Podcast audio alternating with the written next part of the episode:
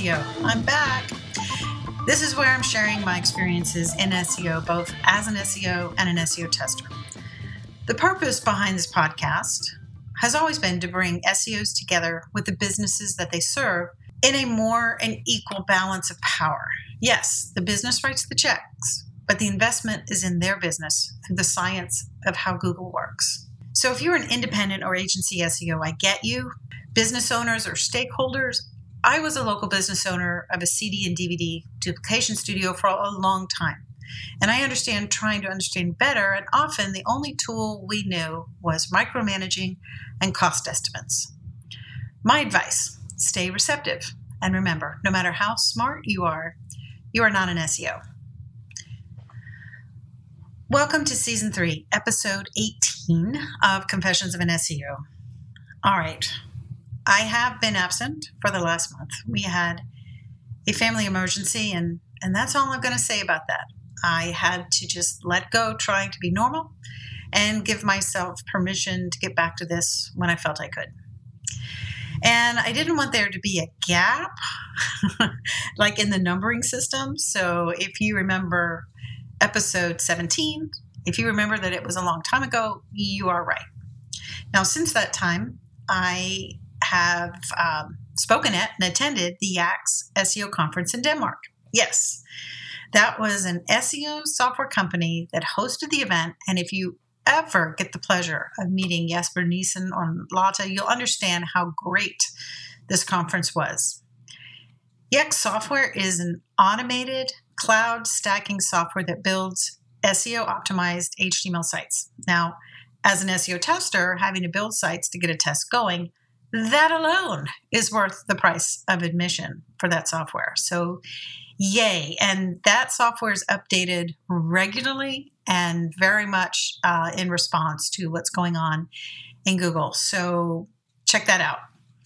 Now, I'd like to talk today um, about something that was an outgrowth of a conversation started by a small group of who I would call dedicated SEOs. Because I mean, nothing screams dedication more than flying halfway across the world to come to an SEO conference. So let me clarify.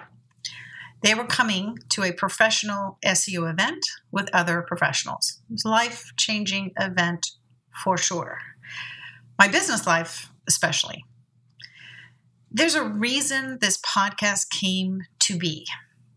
There's a reason that this isn't an interview SEO podcast. The desire was to add to a body of work, filling in a gap, not creating something that frankly already exists and by people who are doing an absolutely great job.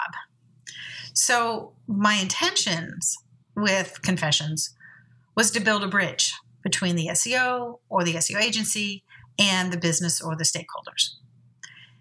Right now, there's a lot of misunderstanding, and you can hear it when you read comments, comments that business owners make, comments that SEOs make. So I guess you're wondering, what did I uncover at this conference that might be a way to how to address to build that bridge? So bear with me while I try and explain it. Okay, I'm going to use a really ridiculous example. If you get arrested for drunk driving, you know you need an attorney. Do you need to understand the complexity of the law? No. You just need to know that this attorney, the one that you picked, is either going to get you off the hook because you're innocent or minimize the penalty you have to deal with. You want to know they went to law school, that they passed the bar, and that they'll take your case. And really, that's about it, right? So if you're looking at jail time, what's 25 30 40 50000 dollars right to a lot of people? You don't go lawyer price shopping. Like hey maggie i've got this lawyer who's charging me 30000 to keep me out of jail. How much does your lawyer charge? Because i'm not sure i need an attorney. No no. That is not how that happens in the real world. But in seo that's exactly how that happens. This week, I read a post on Facebook, and kudos to the person for the asking. Uh, basically, they were having a hard time deciding if SEO would benefit their company. They had been pitched uh, an SEO plan by their hosting company, and one of the packages was $900 a month. And the company was doing uh, paid search ads, and the website was already findable and organic. That, that was their statement. And so they posted this, and then everyone was responding.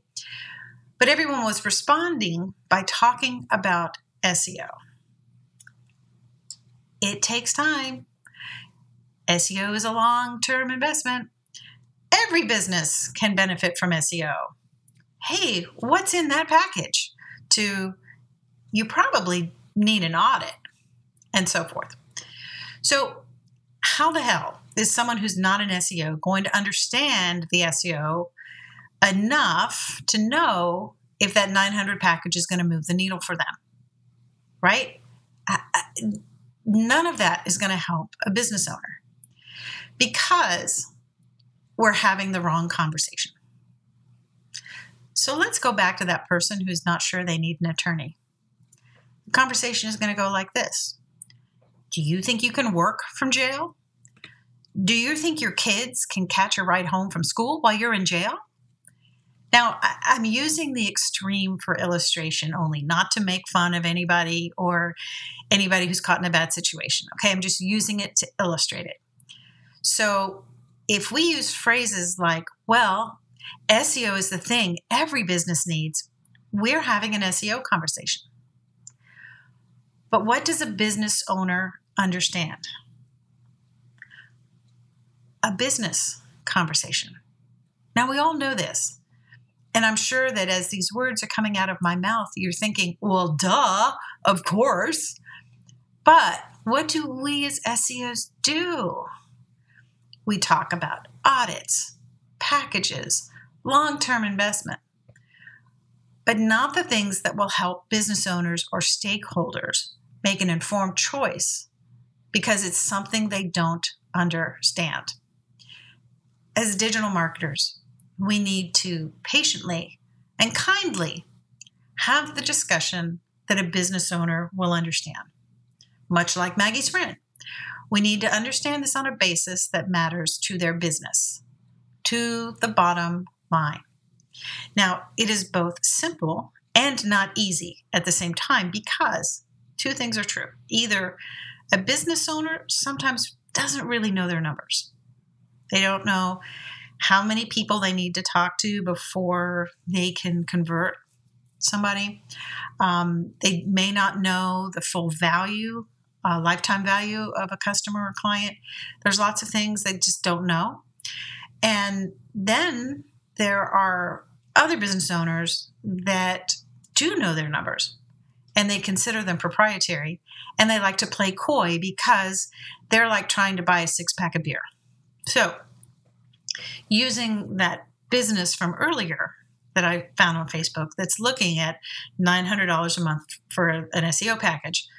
Just understand, I'm not talking about whether or not that 900 is too low or too high. So we're just going to be letting that be in this example. So I'm going to state straight up it doesn't matter what's in that package. What matters is how much does a new customer or contract bring to that business? So let's say this business, they are in the business of drilling water wells. Now, you can look online. I did too, uh, Home Guide, and they provide a range. For drilling a residential water well, it can range from just slightly under $4,000 to slightly over 15000 for a complete system installation, all the parts, everything. Now, if if that SEO package can deliver one, just one new client from the SERPs, well, it's just paid for itself. So it didn't really cost the business anything. It paid for itself. Now, even if that package took three months to take effect, that's still a win win arrangement. And likely, if that place is in Texas, there would be probably more than one new customer wanting a well. All right. So you see how that doesn't matter what's in that package, right? Okay. So now let's let's look at that company again and pretend in this example they're not drilling water wells with thousands of dollars in revenue. They're selling handmade wood turn candle holders that retail for $50 a set and they sell them on Etsy. Now, to break even on that, just to break even, you would have to have 20 new customers a month, assuming that the profit is half of the retail. And it will never be. you know, but assuming also that they're able to produce that much to only break even. See what I'm saying? So, is SEO necessarily going to be as successful for that company? Probably not. I'm going to say obviously not. But it has nothing to do with what's in the package, but what it means to the business. You see, that's why I say we're having the wrong conversation. I've had the wrong conversations. I've been doing this for over 13, 14 years and I've had the wrong conversations most of the time. So I'll just confess myself right out there, right? Moving forward.